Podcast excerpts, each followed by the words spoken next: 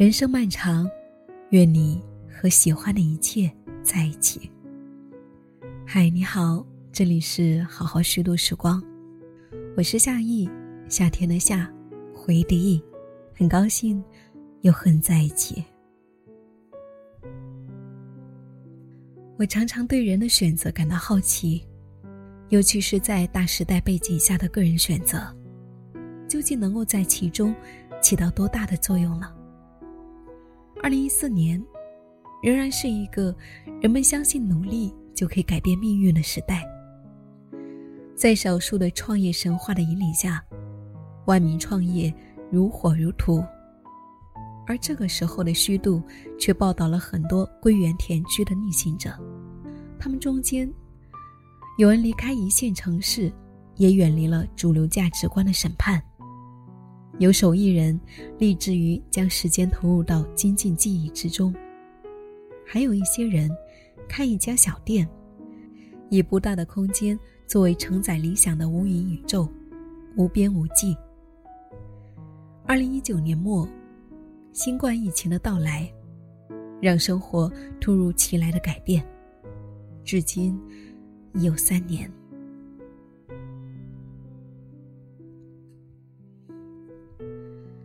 在这一些年当中，我们曾经报道过的故事，那些一意孤行的理想主义者，他们的人生走向如何？安心于当年的选择，亦或是头破血流？我们将会陆续回访当年故事的主角，看看他们对当年的选择是否有了更加深的体会。那么第一期我们就从上海开始。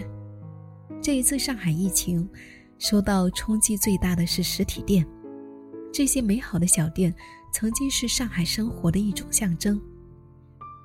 三位主人公我们都曾经专访过，经历过疫情三年。他们现在是否安好呢？那么接下来和你分享三位小店主人的故事。首先，第一位要讲述到的是石川荔枝的故事。我的店在安福路上，是一间很小也很安静的店铺，主打手工定制。二零二零年疫情开始的时候，他已经进入到第十四个年头了。不过和刚开业的二零零七年相比，店内店外的变化并不是很大，来的多数也都是老顾客。今年疫情已经进入第三年，我几乎没有回顾过这期间的经历。这一次采访，给了我一个梳理内心的机会。回想起来。这三年，我一直在忙碌着，几乎从来都没有休息过。一边要开店，一边要照顾女儿，每天真的是有很多事情要做。到了店里面，就面对着商品设计、日常管理、看店、接待客人等事情。工作结束之后，还要带孩子、做家务，等等。有时候还会为日本的媒体写稿子，所以这几年下来，我对于时间的安排管理越来越得心应手了。店里面的生意势头还是不错的，我能明显的感觉到消费群体发生了改变，客户群不再局限于上海本地，渐渐拓展到了全国各地。最近国外也有客人来购买我设计的衣服。我想，这是因为疫情期间接受了一些媒体采访的缘故，喜欢我的设计的人变多了，的确是一件很开心的事情。然后，我也比以前更加努力的使用店铺的微信号来介绍我们的商品，尽量做到每天都发一条。曾经有那么几天没有发，有些客人就会发消息跟我说。每一次都很期待你发朋友圈，看了你的衣服照片，就会很开心。这让我坚定了要坚持发朋友圈的决心。当然，也有很累的时候，可能有时候我看起来没什么精神，就会有客人来鼓励我，跟我说：“你做的东西很用心，很暖。”这是我在上海最喜欢的店，等等。听到这些，我就又充满了力量，觉得可以坚持下去了。这让我感觉到，这十六年里面与客人之间建立起的联系，是我们店最珍贵的财富。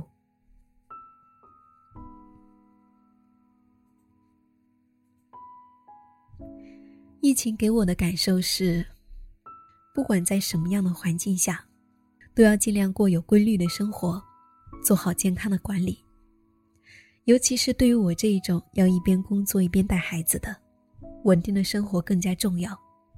而且，和孩子在一起过有规律的生活，也的确会让人感觉到一步一步的向前走，心里面就会觉得比较健康和踏实。今年年初。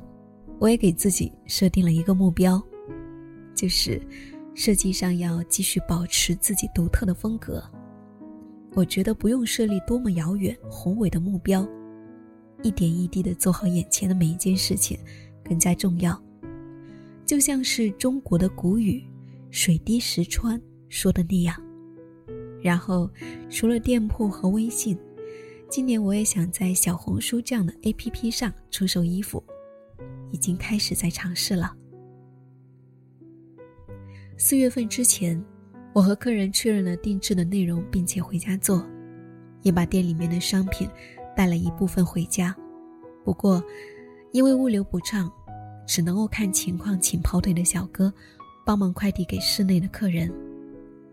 其他省市的就没有办法发货了。然后，我只能够在家做一部分可以做的工作。再写写稿子，陪陪孩子。经常有其他省市的客人给我发消息，鼓励我，安慰我，让我非常的感动，也很积极的等待生活能够恢复正常。恢复到正常通行的那一天，我正好交掉一篇很长的稿件，感觉很有成就感，也很放松。来到店里面，把封条撕下来的时候，就感觉特别的开心。虽然我之前有点担心，可不可以调整并回到疫情前的节奏，但是我现在认为，不用找回之前的节奏，只需要创造新的节奏，用全新的心态去迎接客人的到来。如果你问我这样积极的心态来自于何处，我觉得，支撑我开店的最大的动力，是我的设计可以让其他人开心。定制是一件可以突出人的个性的事情。每当看到客人们拿到定制好的衣服和包包的时候，开心或者是激动的表情，或者是发给我充满了个人风格的买家秀的时候，我也会觉得非常开心。作为一名居住在上海的异乡人，一直以来，我都没有想过离开上海，即便是在2020年疫情开始的时候。因为这个城市已经非常熟悉了，不过，经过四月份的这一次疫情以后，我意识到，谁也无法猜测未来会发生什么样的事情。我的决定是，继续观察社会和世界的变化，再做打算。在目前的一段时间内，我会把重点放在女儿的初中升学上，以及自己店铺的经营。我觉得，可以做这一份自己喜欢的工作是一份幸运，同时，我又能够给很多人带来快乐。我希望可以一直做下去。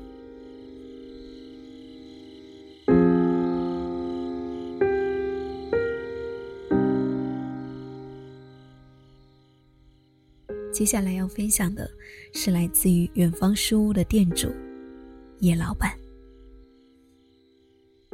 时间很快，搬到江苏路之后，远方书屋已经进入了第六个年头。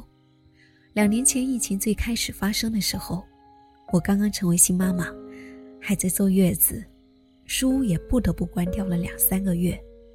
不过，这也给了我一个深层次思考的机会，这间小小的独立书店到底要怎么做？我给自己的回答是：专心卖书。我砍掉了那些与书关联不大的业务，把心思都花在选书和挑书上，收效挺明显的。记得是去年入夏的时候接受的虚度采访，一直到今年的四月份，书店的经营状况都挺不错的，一个月卖书就能够卖到一万二三，经营上了正轨，双休日还有一些包场。对于这样的状况，我已经是很满意了。这意味着书店的口碑做出来了，客群也比较稳定，证明方向是对的。目前，书店的风格还是以文、史、哲、艺术为主。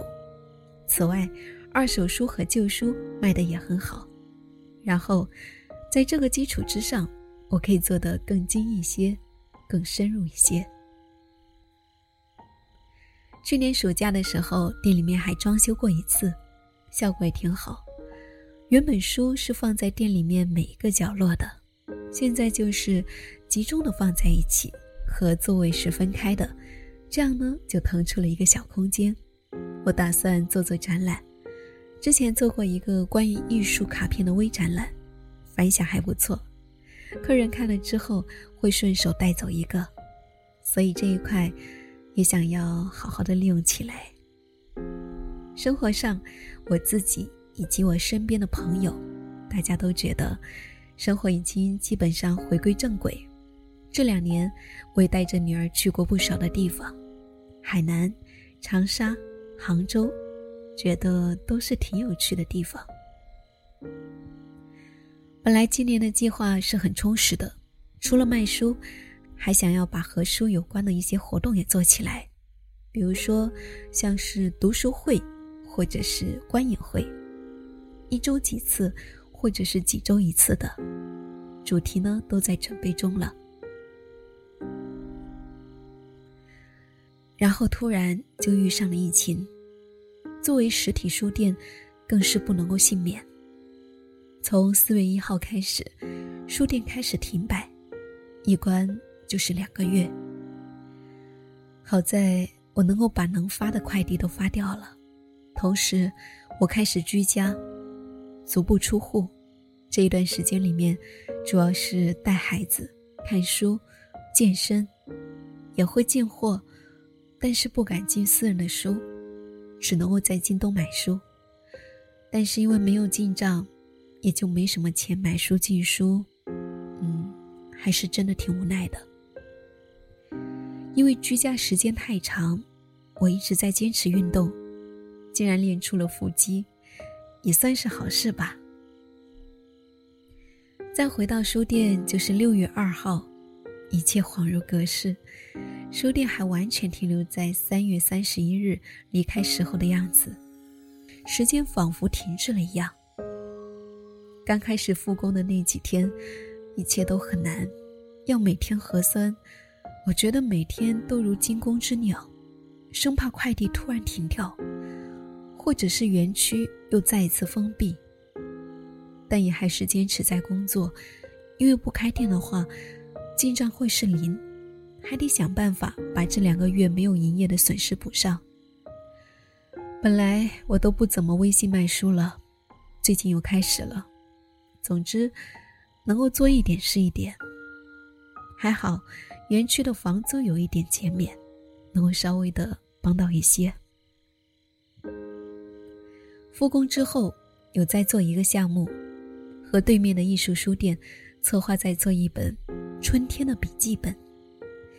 怎么说呢？就是想记录一下这两个月的生活。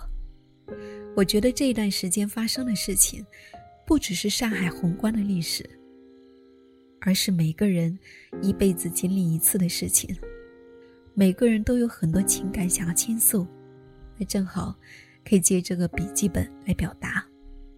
计划的初衷也是给我自己一个记录，给孩子一个交代。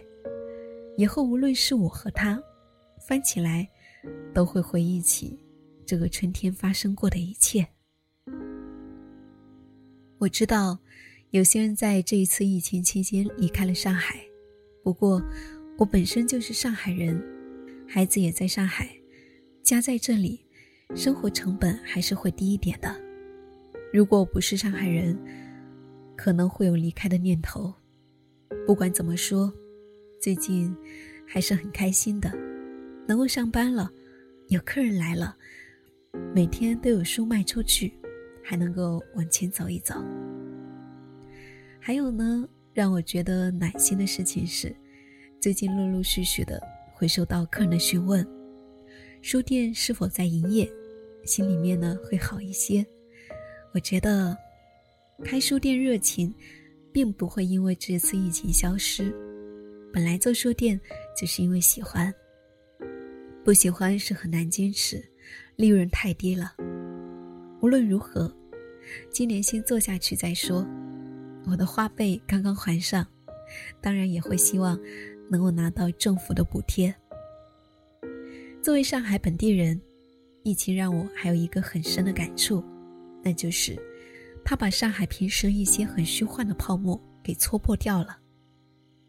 其实之前作为一个国际化大都市，上海的很多光环是别人给予他的，而疫情挤掉了诸如此类的浮华。我觉得，这可能是上海原来的样子。我更希望疫情之后，上海可以变得更像是一个有人居住、有烟火气的城市。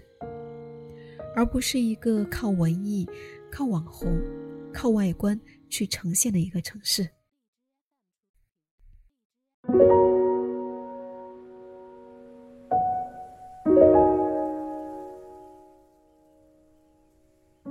最后要跟你分享到的，是来自于自然坊的店主山田太范的故事。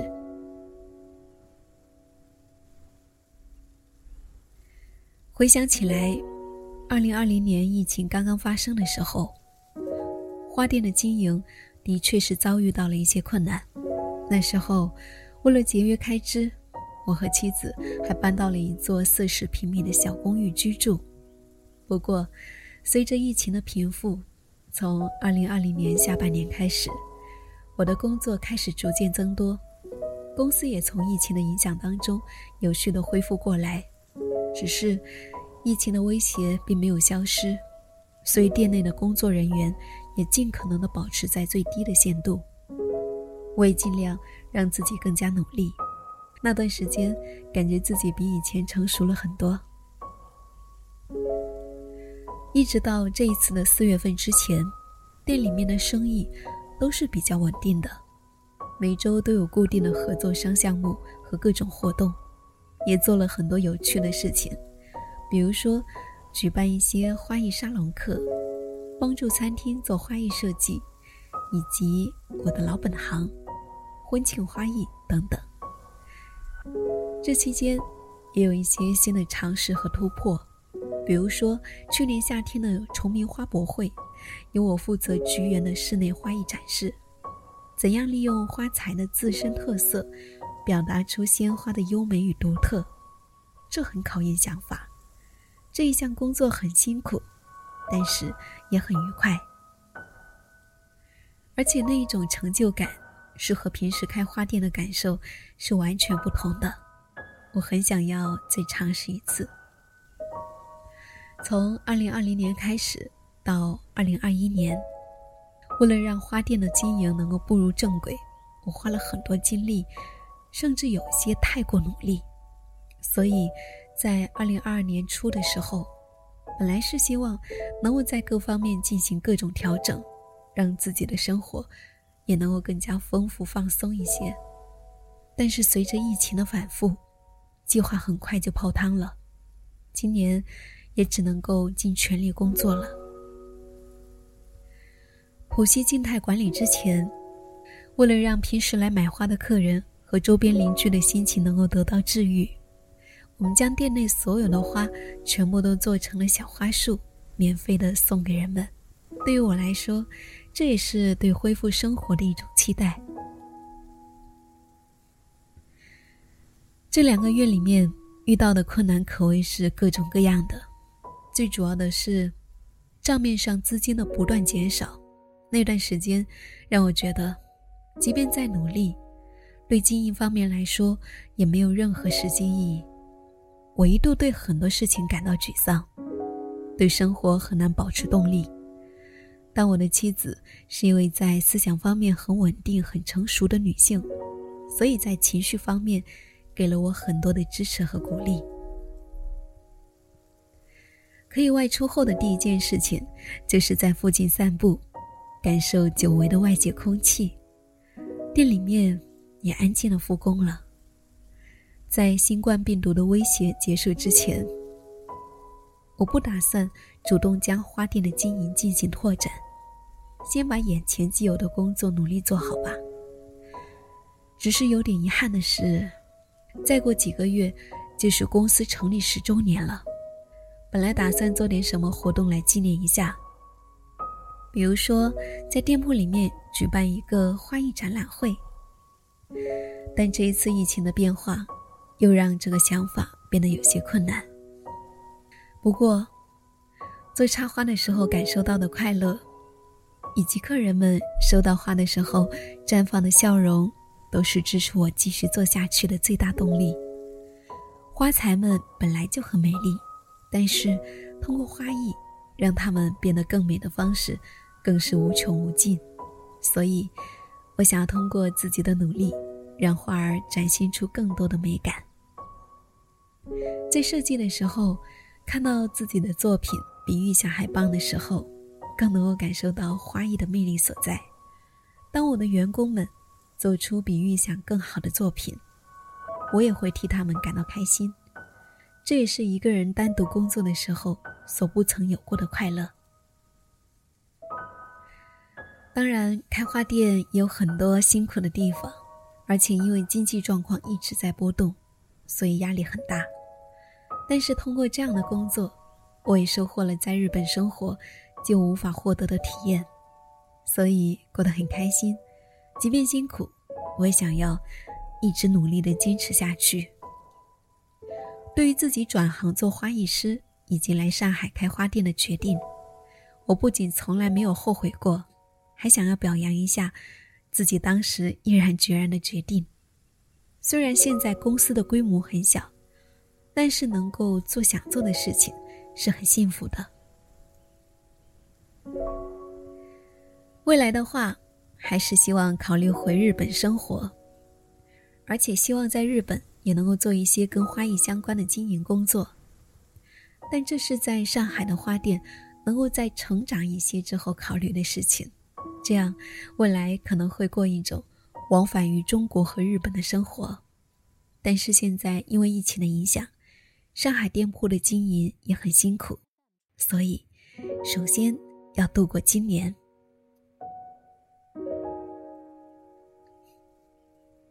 好了，以上就是三位我们曾经采访过的店主人的故事。生活一直在变，由于疫情，我们的生活遭受了更多的不确定性。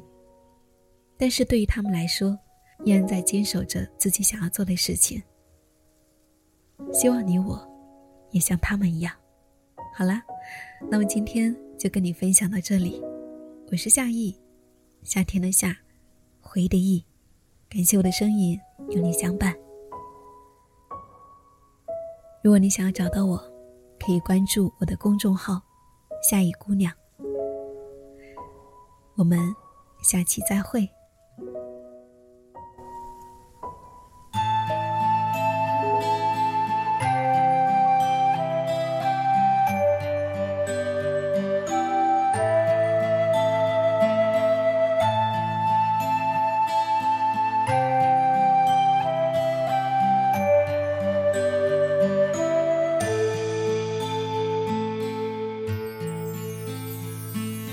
上车下车，人来人往，时间从不曾为谁等待。车窗之外，像是倒带，世界流入记忆的深海。心中的爱是否还在，或遗落在昨日的站台？这个春天。依然精彩。只是已不见那年花开。这场名叫人生的旅途，有太多风景不及回顾。在萧瑟处回望来路，风雨天晴的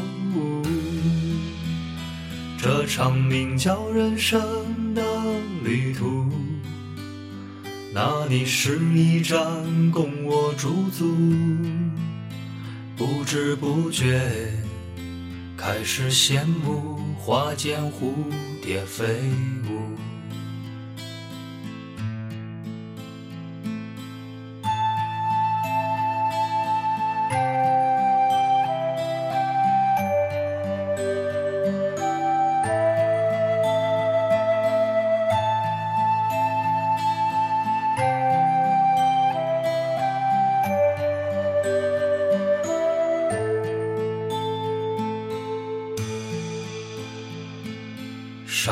下车，人来人往，时间从不曾为谁等待。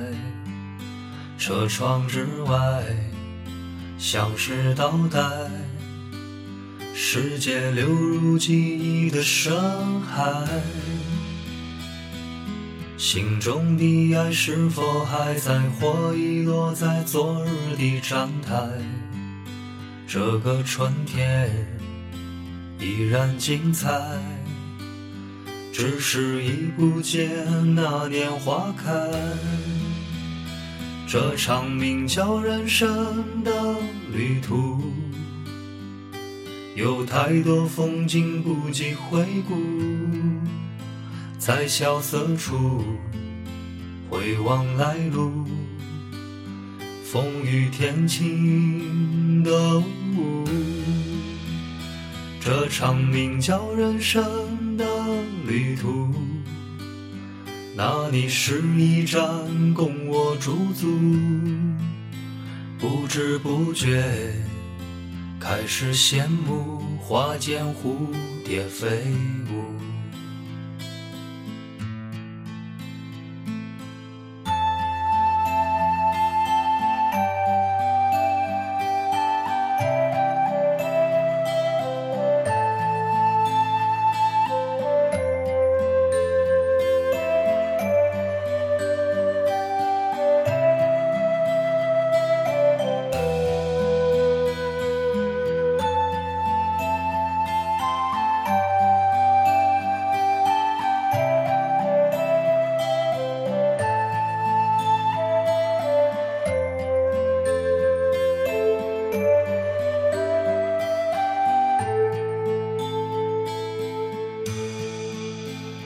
这场名叫人生的旅途，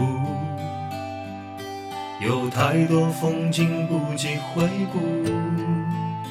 在萧瑟处回望来路，风雨天晴的雾。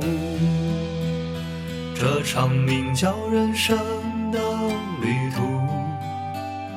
那里是一盏公驻足，不知不觉开始羡慕花间蝴蝶飞舞，不知不觉开始羡慕花间蝴蝶飞舞。